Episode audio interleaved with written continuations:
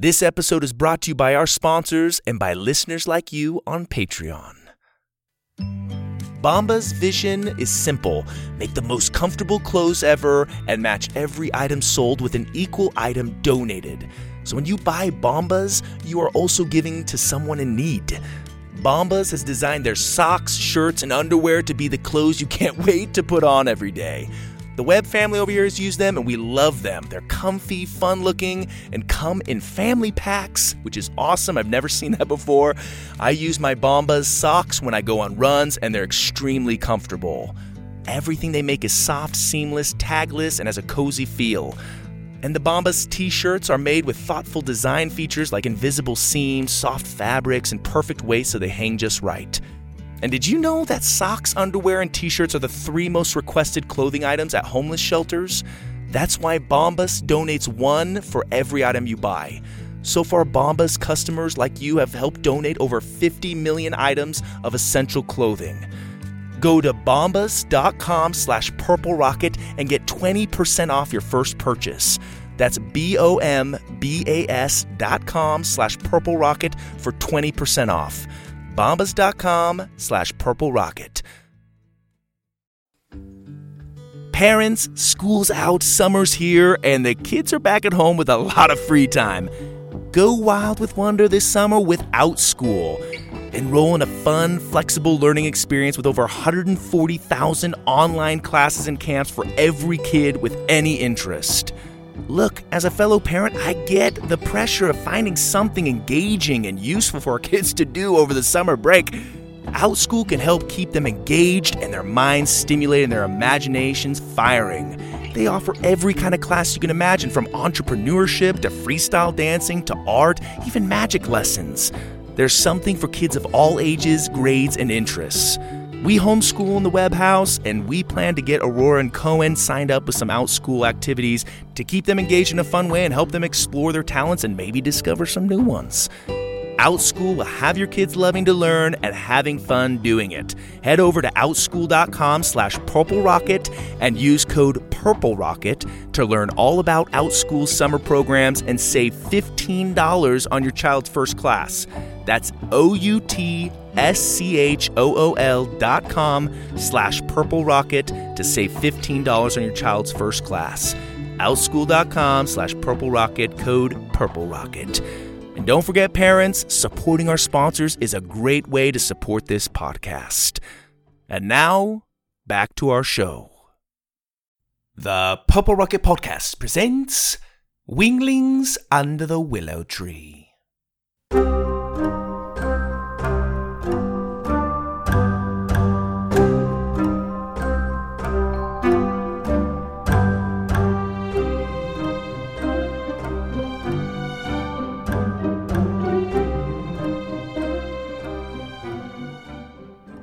Previously on Winglings, Willem saved his baby sister from the dark's black bees while his parents were away.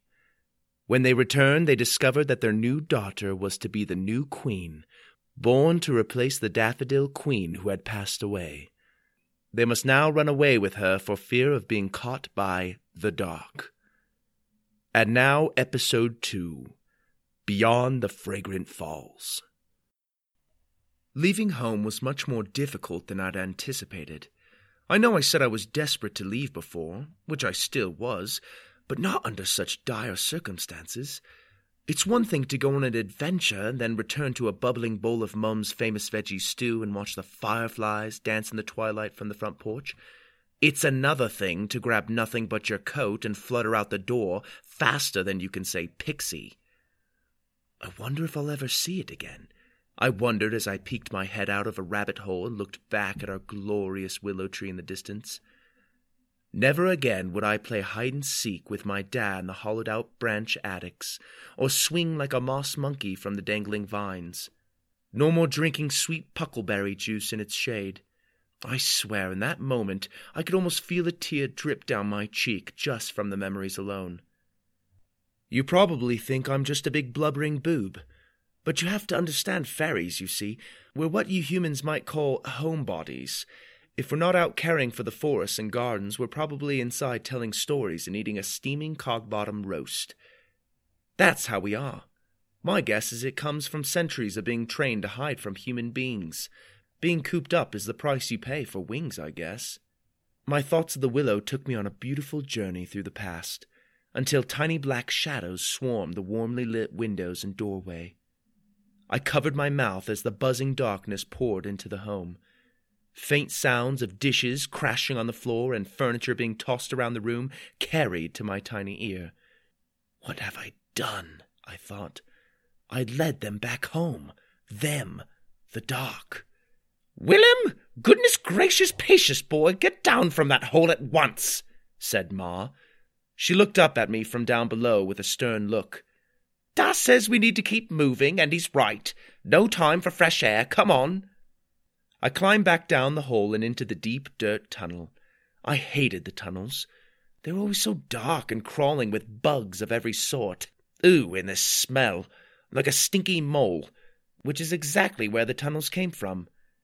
Excuse me, you're sitting on my bed, said a filthy mole behind Ma. Golly! She jumped and let the furry creature nestle in a patch of dirt next to her. It sniffed around with its long nose and then burrowed a bit with its pink fingers before getting comfortable. Nasty creatures, moles. But it was thanks to them we were able to escape. The Mudville moles are famous for their intricate tunnels around Emerald Creek, and the whole kingdom for that matter. They were deep, winding, and long. If you didn't pop your head out of a hole every once in a while, you'd get completely lost. Not the moles. No matter how poor their eyesight, they always seemed to know their way around. At least they had that going for them. Moon knows they aren't well tempered or well mannered. As the thought crossed my mind, the rude mole let out some gas in his sleep. Moss scrunched her face. All right then, back to your father. Ma and I went to see Da, but he was too busy to even notice us walk in. His eyes darted back and forth between a crumpled map of the tunnels and my baby sis. Cute little bug she was, sleeping without a fairy care in the world. Ahem, Walter, we're ready, said Mum, getting impatient. Huh? Oh, give me a minute. Last thing we need is to get stuck in here. Blast these tunnels. He finally looked up at us. Get your things. We'll go in a jiff. I went to my room, or at least the dark mud puddle around the corner I was calling my room, and gathered my things. I picked up my pack and looked down at my foot. Why, it was just the other night I'd shot a blinding bolt of lightning out of it. I still couldn't explain it, and I didn't dare tell Ma and Da. They had enough to worry about. If they knew that the dark was on our tail, and that they had actually seen and almost stolen my baby sister, they'd kill me, and Ma's hair would literally turn to pixie fire. Mm-mm. I wasn't about to tell them a thing. Now, about that lightning, I thought as I stretched out my foot in front of me. I wonder. I pulled my knee back and kicked my leg forward. Nothing. I kicked it again and again. Pretty soon I was kicking like a fool, trying to get my foot to shoot lightning or spark or something. In the middle of this embarrassing demonstration, my dad walked around the corner. What in the light of the moon is going on in here? He asked. I froze. Um, just doing some exercises before a long journey. Don't want to get Charlie horses. I gave a few more aerobic kicks like a buffoon. Charlie what? Never mind that. Grab your things, Will. It's time and off we went. Following my dad as he buried his face in the maps and second guessing himself constantly. Ma kept little sis tightly wrapped in a blanket as to not call any attention to her occasional glow. The moles might have been mean and selfish, but the smell of good gossip never got past those nasty little noses of theirs. I looked at my sis's cute little face all wrapped up like a present. She'd be a beautiful queen one day. Queen. Say, in all the hurry, we hadn't even given the poor fairyling a name. Ma and Dad must have really been distracted if they couldn't stop to give their girl a proper title. All that really mattered was she was okay. Thanks to Tim's help, of course. Garbus, I said, stopping in my tracks. What's your language? What's gotten into you? Ma said. Timothy, I forgot to tell him we're leaving. They'll be worried sick, Ma. I'm the only friend he's got. Out of the question, said Da, backtracking towards us. No one can know of our plans. No one but the clan council. Is that where we're going? To speak to the council? What could they possibly? They must know, Will. We'll tell them in secret, of course, but for them to lose their queen, the ultimate source of light in this clan, and then carry on in despair is not right. At least for now, they can make quiet preparations for when she's old enough to wear the crown. The dark will stop at nothing to destroy fairy royalty. They'll do whatever it takes to smother our light and gain control over the magical kingdom. Dad looked at the bundle of blanket with loving eyes. They can never know of her. I swallowed. Now I really couldn't tell them. Before we carried on, a lurking shadow caught my eye. I turned and saw nothing, but the feeling that big curious eyes were watching close by made my skin crawl. I shrugged. Nosy moles. After what seemed like forever, we popped out of a hole right in front of the Daffodil Palace. By light was it a welcome sight. Even in the dark of night, the giant olive tree towered over us like a wise old watchman. Stained glass windows wrapped around its trunk to the top, and two blazing pixie fire torches lit the huge entry doors. Its bulging roots were heavily guarded by armed daffodil warriors. Their green armor clanked as they walked. Dap picked up a leaf off the ground and gave it a light blow.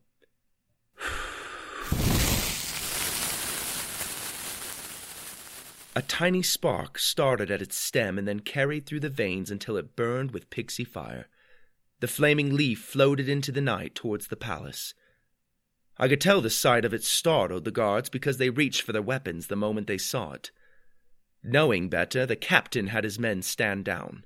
In one swift movement, he unsheathed his sword, pointed it out, and shot a beam of light at the leaf, turning it bright green. That's the signal, Das said. We're clear to approach. As we fluttered up to the palace doors, I marveled at the soldiers' shiny green armor made of hardened sap and the brass swords by their side. A few of them wore bark helmets and patrolled the grounds on lizards. The two riders stopped us at the doors with pointed spears. Stand down, the captain ordered, and they obeyed. The square jawed leader turned to us. What is your business here, winglings? Walter, bringing your family out on a night like this? Were you not sufficiently warned of the danger? Light, the whole kingdom is. Before he could finish, Ma unraveled the blanket to reveal my glowing baby sister. Her light shone like dragon's fire in the wide eyes of the captain. His soldiers immediately dropped to their knees. No, you fools, you'll be seen, Das scolded. He looked at the captain. We demand an audience with the council. Of course. The captain bowed his head and then opened the doors for us. As we entered, I swore I could hear the bushes behind us move, and again I felt those big eyes staring at me. And yet, when I turned, there was nothing there. I looked to the soldiers, but they had heard nothing. Was I losing my fairy mind? I thought. Never before had I set wing in the royal council room. Now, if you think the outside of the palace sounded grand, you should have seen the inside. The cathedral ceilings were nearly as tall as the tree itself. Stained glass windows filled the hollow trunk and reflected images of yellow daffodils. A thick root spiraled up the walls to the ceiling. Sitting behind this massive root table were council members. Until then, I had never met any council members. Jasper, the plump troll like fairy, was the only one I'd ever seen, and that was because he was the official council messenger. The one who'd spread new decrees and orders to the fairies, and who told my parents that the queen was on her deathbed. The council members glared down at us as if we'd interrupted their supper. At the tallest chair of the bunch sat Daff Jai Jibby, one of the Queen's most trusted advisers. Daff is a title of respect we use for Daffodil Council members. Now that the Queen was dead, Jai had assumed command. Interesting fellow he is. Nothing like the rest of us, at least physically speaking. For one thing, his eyebrows weren't long and pointed. His features were much more dull and rugged. His hair was dusted gray and braided down the back. His eyebrows were thick and bushy, and they too were knotted into braids. Below his small, frowning mouth were three thin strands of silver hair. Like I said, I'd never met Jai before in my life, but the people said he was the most loyal of the Queen's advisers. that once he'd taken a goblin arrow for her during an assassination attempt. His background was a bit hazy, and the only thing people seemed to agree on was that he'd been born in a daffodil. Although even that, now that I'd seen him, was something of question. Despite his intimidating presence, I was relieved, even a little entertained, by the whispering tone when he spoke. Welcome, winglings, he said with a bow. What brings you to us at such a late hour as this? Ma stepped forward and held out my sister for all to see. At first she didn't glow much. Of course, she'd pick the worst time in all the kingdom not to glow. This made my parents nervous as the council members leaned over the spiraling root desk for a closer look. Walter, what is the meaning of this? asked Jai. Das stumbled over his words. Daff Jai, council, daughter, well, she's the new. Before he could say the word, my sister glowed so bright that it turned the room to day and slammed the council back into their seats in fright. Daff Jai uncovered his eyes. A queen has been chosen, he said. What shall we do? said a councilwoman in a panic. Her enormous leaf covered hair bobbed as she spoke. Surely the dark has discovered her by now. Dash shook his head. Not so. She bloomed only this very night. We come to seek your guidance. Immediately the council erupted into discussion. Well, more like argument. Some shouted that she be kept under watch in the palace until she came of age, primed to take the throne. Others suggested disguising her and sending her into the mole tunnels. A couple, I could swear, suggested it was all a trick, a cunning illusion set forth by the dark to finish them while they were weak. Silence! shouted Daff Jai. Actually, it was more of a harsh whisper, but everyone heard it and obeyed none the less. How dare we display such disorder in front of Her Highness? The council members shriveled back into their seats. I looked down at my sweet, innocent little sis. Your Highness, I thought to myself. Why, she's just a wee little fairyling, a hopeless little girl, hardly worthy of such a title of power and respect. Jai continued, Forgive us. Recent events have us all on edge. He sat himself down and stroked his braided brows, looking over my sister. The brows raised slightly as an idea came to him. Yes, yes. She must be taken to the Dandelion Kingdom over the hills of Lavender. There she will be kept and protected until we can get her kingdom in order. It was obvious that Jai's fellow council members agreed, for if they had not, they surely would have voiced their displeasure. Rather, they nodded in silent accord. Da, on the other hand, looked quite off put by the notion. You couldn't possibly trust the dandies with such a task as this, my father protested. Jai stood. The dandelions are among our closest allies, fought along our side in the clan wars, came to our rescue during the fairy fires of Abandagon, and to this day our only trade partner and sharing light when in short supply, yea, in this very moment. Walter, they're our only hope. That's daff even for daffodils. Walter! Ma interjected. It is. The Dandy Kingdom is a week's journey by wing, at least a month's by foot. And it is by foot you must go. We need you to stay as low as possible, said Jai with finality. Ma looked at Da, who was practically huffing and puffing. Walter, what's gotten into you? What needs to be done needs to be done. This is our baby girl we're talking about.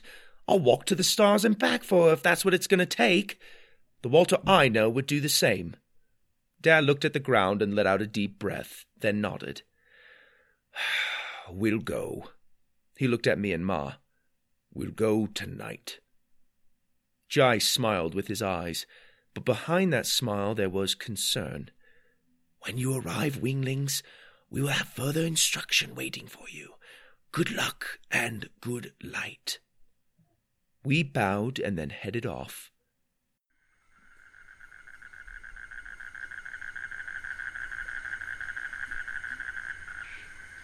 That night, we set up an invisible teepee along Emerald Creek. Normally, I love nights in the invisible teepee, looking out over the blanket of stars, knowing that despite our perfect view of the outside world, no one, not even a pesky fly, could see into ours.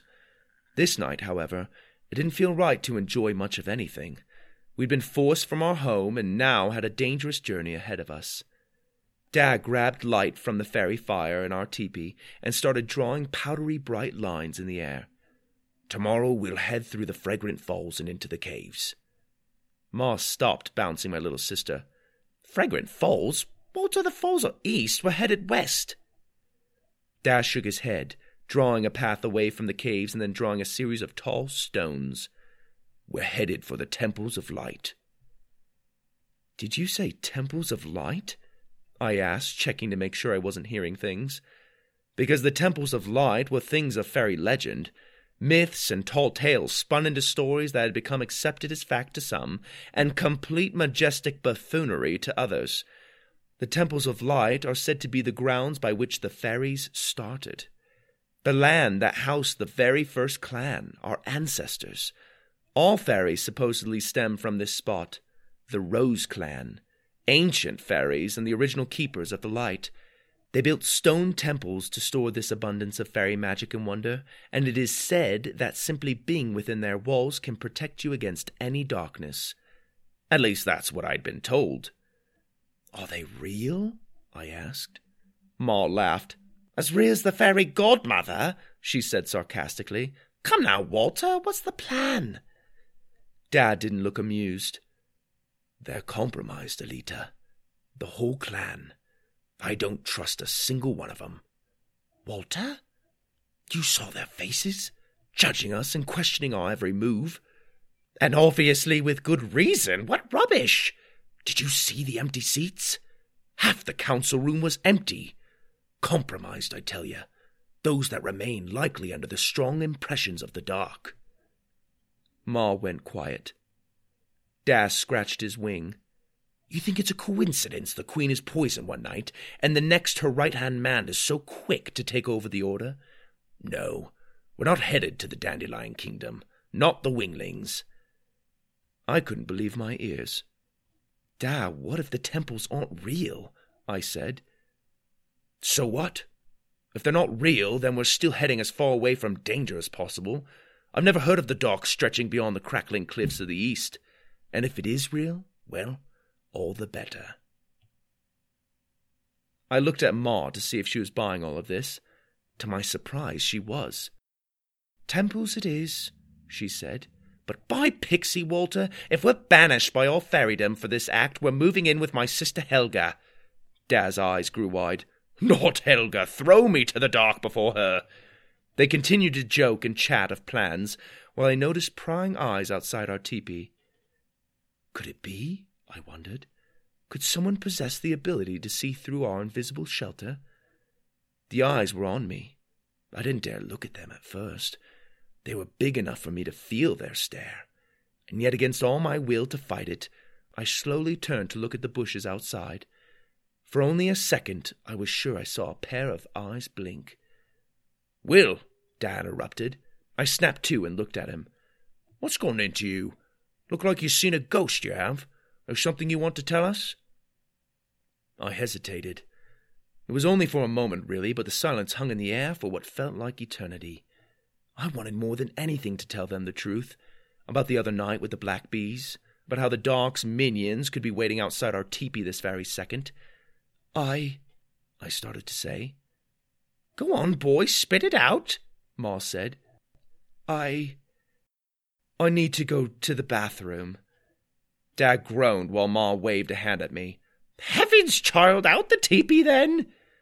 I stepped outside and glared over at the bush no longer feeling those eyes on me, as if they'd cowered back into the night where they belonged. I looked up at Mother Moon. Oh, Mother Moon, I'm such a fool. What do I tell them? Mother Moon's soft face appeared in the crater's shadows and smiled.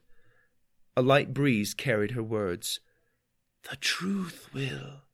They must know that the dark is upon them. But if I tell them, they'll never trust me with her again. If you never tell them, you won't have parents around to trust you, for if they are not prepared, they will be taken. Her last words, although gentle in the breeze, cut through me with an icy chill. That night I decided that tomorrow I'd tell them the truth. The next day, we journeyed for hours and hours through the tall grass and trees, trying to stay out of sight and off the main pathways. I realized, after walking for miles, that I'd taken my wings for granted. You humans have every right to envy our wings. They're a luxury. I've decided I'd rather be puny and have wings than be a giant like yourself and have clumsy legs. Now, at that point, the mole tunnels no longer extended so far, and we were left to walk on the surface.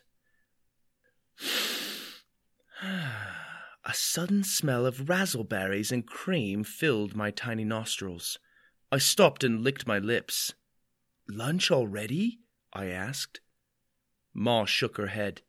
That's not lunch, dear. That's the falls. They're just around the creek bend. Warning you, don't sniff too hard. You never know what stink those waterfalls will give off next. Her words fell on deaf ears, of course.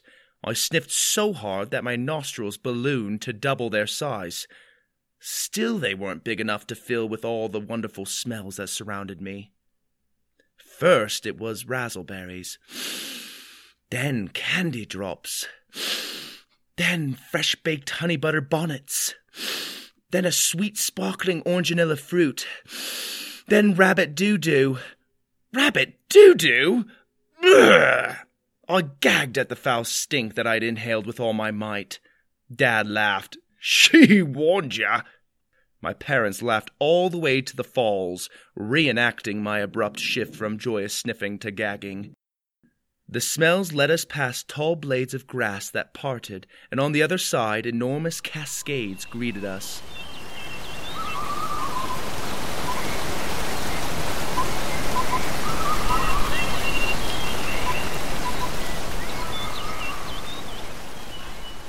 Even as I intentionally breathed through my mouth to avoid another stinky inhale, the smells were so powerful now that they could not be avoided. The beautiful waterfalls were wrapped in misty rainbows and splashed into emerald pools. With every roaring splash came a new scent, everything from holiday cake to rotten belly squid.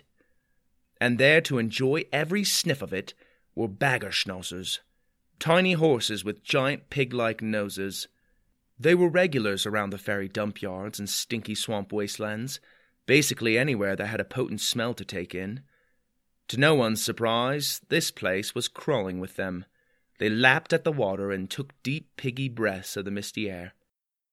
Don't get too close, Dad warned. They might look small and harmless, but they're touchy buggers. They bite? They sneeze. And trust me when I tell you, better a bite than a sneeze with these fellas. Come on, the caves are this way. Before we continued, Ma stopped me. I'd say it's about time you took a turn with the supplies, she said, holding up a giant pack for me to wear. With a groan, I pulled my arms through it and tied it tight on my back. Geez, Ma, what are we packing here? Half the kitchen? Ma smiled and then got serious. Whatever happens to us, Will, promise you will get to the temples. Happen to us? What was she talking about? Did she know something was going to happen? Confused, I agreed to the odd request. Ma smiled and headed down the path, shushing and bouncing the wrapped up blanket in her arms. Sure, my sis was only a baby, but I wish I could have been swelled up and carried around like that. Then I remembered she hadn't been fairy potty trained, and my jealousy stopped there. We waded through the emerald pools until we reached a green waterfall. When we passed through it, we were in the gaping mouth of a cave. Spikes of rock jutted out of the ground and ceiling like ferocious teeth. Ma could see the worry in my face and tried to lighten the mood. You know what these are called? She pointed to the spikes of rock. I shook my head. The ones coming out of the ground are called stalagmites, so mighty they stretch from the earth. And the ones hanging from the ceiling, see there, dripping water? Those are called stalactites, they hold on tight for dear life so they don't come crashing down. I smiled. Who made this place? Nobody made it, dear. Time made these wondrous rooms. Caves are created through a process called speleogenesis. Try to say that fifty times fast. Speleogenesis, speleogenesis, speleogenesis, speleogenesis, spilling genes. Pretty good. It's essentially a combination of processes that involve water eroding rock, pressure, tectonic forces, and as I said, a whole bunch of time. Mix it all together and you have a cave. Ma always knew how to put me at ease, whether it was with a joke or a fun fact. Besides, she knew if I was going to become one of the great caretakers of Earth one day, I better learn a thing or two about it. Dad lit a pixie torch and led the way through the dark rooms. The drips from the stalactites echoed off the slippery rock walls.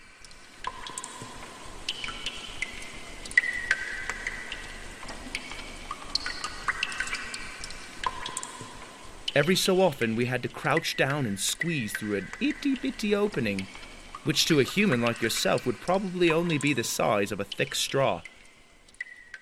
We came to a stop in a room that opened to a crystal clear pool. I marveled at its beauty, but Dad held up his hand to stop me. Shh, not a word, he whispered. We fell silent and listened. My baby sis made a noise that sounded like it was coming from behind me instead of Ma's arms, likely because of the strange echo in the cave. Ma shushed her gently and held the wad of blanket close. Dad looked at Ma. Do you feel it? The eyes? Ma whispered. Dad nodded, and as he did, my stomach twisted into knots. Could it be? They were feeling the eyes as well? As the terrifying thought crossed my mind, an even more terrifying sight took its place. Dozens of red eyes blinked open above us. Walter, Ma said nervously, don't move. I looked up at the staring eyes and swallowed. Bats? I whispered. Dad shook his head in the light of the torch. No. Lunas! Run! We bolted for the light at the end of the cave as the menacing creatures rained down on us. Creatures twice my size, with slimy toad skin covered in boils that expanded with every breath, thin mouths with razor sharp teeth, and two fuzzy bat wings that stuck out of the back of their heads and flapped furiously towards us. Scatter! They hissed. Dad turned and swung his torch at them, fighting them off. One of the Lunas lunged for the bundle in Ma's arms. Dad spun and whacked it hard, sending pixie fire sparks flying. Ma kicked at two more that grabbed from my sister. They squealed and cowered back. We'll get to the light now! Ma screamed at me, her eyes burning with tears of fright. Against my mother's plea, I fought back against the creatures, kicking my foot out in vain. Come on, come on! I shouted, trying to shoot lightning from my toes. I knew I had it in me somewhere, but instead of firing lightning, all I did was kick at the air, probably looking like a prancing fairy ballerina in the process. The Lunas chuckled at me. I was no fighter, and they exposed my weakness quickly. They grabbed at my legs and yanked them out from under me, and before I knew it, they had me pinned down. Just as the Luna on top of me started to blow his toxic smoke from his mouth, a thin line of pink rope shot into view and stuck to the side of its face. Huh? It grunted before the rope snapped back and flung the beast into the cave wall. The Lunas turned to the noise, startled. The pink rope shot back out through the darkness, slapping Lunas away from me and pulling others into the shadows. Once the last Luna was off of me, a fat creature hopped into the dancing light of Dad's torch. Tim? I shouted. Tim stuck out his long pink tongue and, with a quick whip of his head, sent it whirling behind him and smacking a Luna square in the forehead. The Luna crashed flat on his back. Stop staring at me, you goon! Get to the light! he ordered. Not wasting another minute, I jumped to my feet and flew with all the strength my wings could muster. As I did, I looked back and could see the Lunas carrying my parents off into the deepness of the caves until Dad's torch grew fainter and fainter. No! I cried. I tried to turn back for them, really I did, but Tim wouldn't let me. He pushed me harder towards the light at the end of the cave, which grew brighter the faster I flew. Finally, I flew out of the cave with Tim close behind. The pursuing Lunas stopped at the hole in the ground and hissed at the sunlight. They retreated back into the dark hole. You hurt? Tim asked, looking me over. My parents, I cried. They took my parents! Calm down, we'll find him, Will. Don't you fret. My eyes struggled to adjust to the blinding sunlight around me. How did you find me? I managed to ask. I followed you ever since you left the willow. And then I remembered the big eyes watching me. They had been Tim's all along. Couldn't let me best friend and his baby sister out of my sight. Not after you shot lightning out your toes and your sister glowed like a freaky firefly. It hit me. My sister! Tim the Luna's got my sister! Tim's eyes grew wider than they already were. I'll go after them for you, if you want me to. I can see in the dark, and them ugly Lunas ain't got nothing on me. You do that for me? Yeah, I might be a slime ball, but I'm still your best friend. Then go. And with that, Tim took a deep, brave breath and hopped back into the hole. I knew he'd be okay.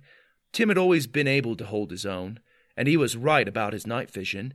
He'd have a better chance than me at finding them.